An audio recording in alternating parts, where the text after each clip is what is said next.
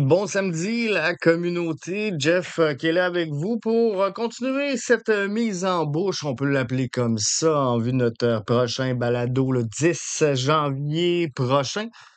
Avez-vous écouté nos derniers balados? J'espère que oui.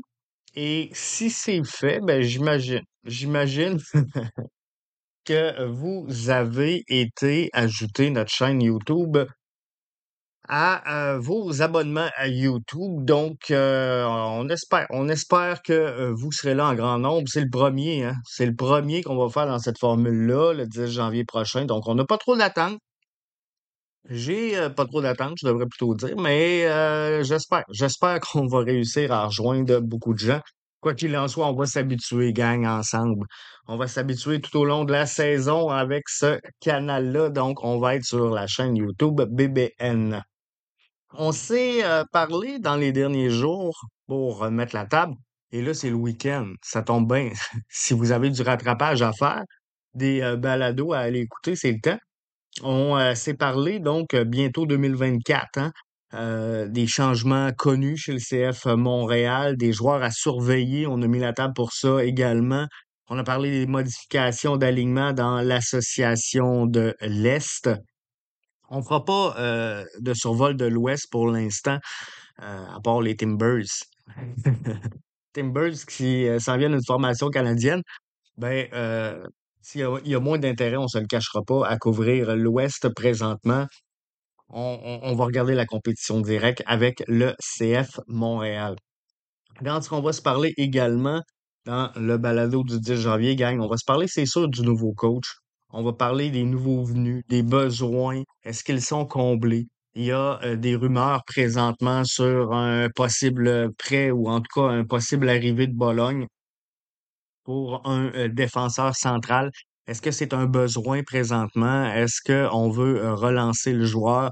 Il faudra regarder tout ça. Quoi qu'il en soit, il y a un défenseur central de 21 ans, Joaquin Sosa, qui vient d'être rappelé de près par euh, Bologne. Est-ce que ça pourrait sincèrement être un ajout au CF Montréal? On sait que Rudy Camacho est parti en cours de saison euh, la saison dernière. On sait que la saison MLS, c'est long. c'est beaucoup de millage, c'est beaucoup de blessures, c'est beaucoup d'équipes nationales. Bref, euh, est-ce que on pourrait faire cet ajout-là chez le CF Montréal? On le sait, hein? Facile l'a mentionné. On va ajouter un attaquant, on va ajouter un gardien de but et trois joueurs plus internationaux des projets. Donc, ça pourrait être ça. Mais un autre sujet qui va meubler, et c'est de ça que je veux qu'on se parle ce matin, qui va meubler tout ça, c'est l'expérience client au stade avec l'effet Messi. On vend euh, de plus en plus de billets de saison. C'est chez, chez donnez-moi une voyelle quelqu'un. On vend euh, de plus en plus de billets de saison chez le CF Montréal. Euh, ça sera sans aucun doute une saison record.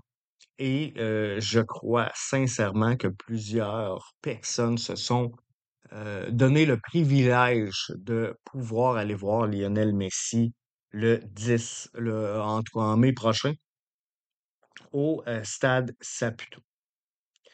Ça sera un défi de taille pour le CF Montréal de rendre la promesse de l'expérience client pour la saison 2024. On veut de l'ambiance au stade, on veut avoir du fun.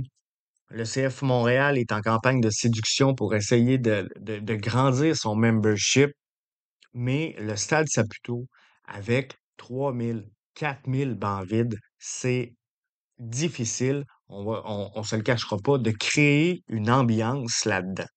Et là, avec tous les billets de saison qu'on a vendus, euh, est-ce qu'il pourrait y avoir des dommages collatéraux suite à l'arrivée de Lionel Messi en MLS ou on pourrait voir un stade annoncé plein, mais avec plusieurs milliers de bancs vides? Je parle plusieurs milliers, partez pas en peur, mais est-ce qu'on pourrait voir un stade Saputo avec 2, 3, 4 000 bancs vides alors qu'on annonce une salle comble. Et ça, ça pourrait miner l'ambiance énorme au euh, stade olympique. Donc, ce sera un défi de taille pour euh, l'organisation du euh, CF Montréal cette saison. Est-ce que le CF Montréal également va se respecter en tant que club, en tant qu'organisation? Est-ce que le CF Montréal s'aime assez pour empêcher les zones supporters d'admettre des, euh, des gens avec des maillots de l'équipe adverse au cours de la saison 2024. On le sait qu'il y a quelques clubs qui ont embarqué là-dedans. On sait qu'il y a quelques clubs qui l'ont fait.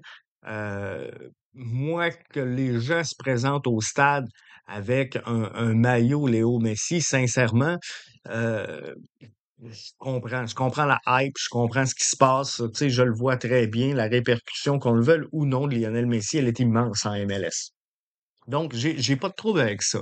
Mais dans les zones supporters, dans les zones fans, dans les, les, les zones de pur et dur, j'ai eu un commentaire ce matin, on me disait, Jeff, non seulement faudrait, il faudrait pas autoriser les maillots de Lionel Messi, mais il faudrait que les gens qui soient là soient capables de nommer cinq joueurs de l'édition actuelle du CF Montréal. Puis logistiquement, ça se fait pas, on se comprend, mais ça devrait être ça. Les, zones supporters, pour moi, c'est des die-hard. Euh, pour moi, c'est des gens qui ont une relation spéciale avec cette organisation-là, avec ce club-là, euh, un amour inconditionnel, un amour profond. Donc, je vois mal, je vois mal comment on peut laisser entrer des maillots Messi dans cette section-là. Qu'on l'aime, qu'on le déteste, qu'on l'adore, et tu peux être fan du CF Montréal et quand même aimer Lionel Messi, là. C'est pas ça la question. Mais je pense que ça serait intelligent que le CF Montréal ait des supporters du CF Montréal aux deux bouts du terrain, principalement. Donc, en 1642, dans le collectif, je sais qu'il y a d'autres groupes, là. Puis je, je veux pas les mettre à part, puis je, je veux pas les ignorer. C'est pas, pas ça la question, mais euh, comprenez l'image que je, parle. Ce serait le fun que les deux bouts soient euh, bleu, blanc, noir et non rose et noir. Donc, euh, soyez-y, c'est une invitation le 10 janvier euh, prochain. Notre balado sur, vous vous en souvenez? En direct, gang, sur la chaîne YouTube BBN. Je suis un peu nerveux pour être franc. Je trouve que ça monte pas vite. Ça monte pas vite.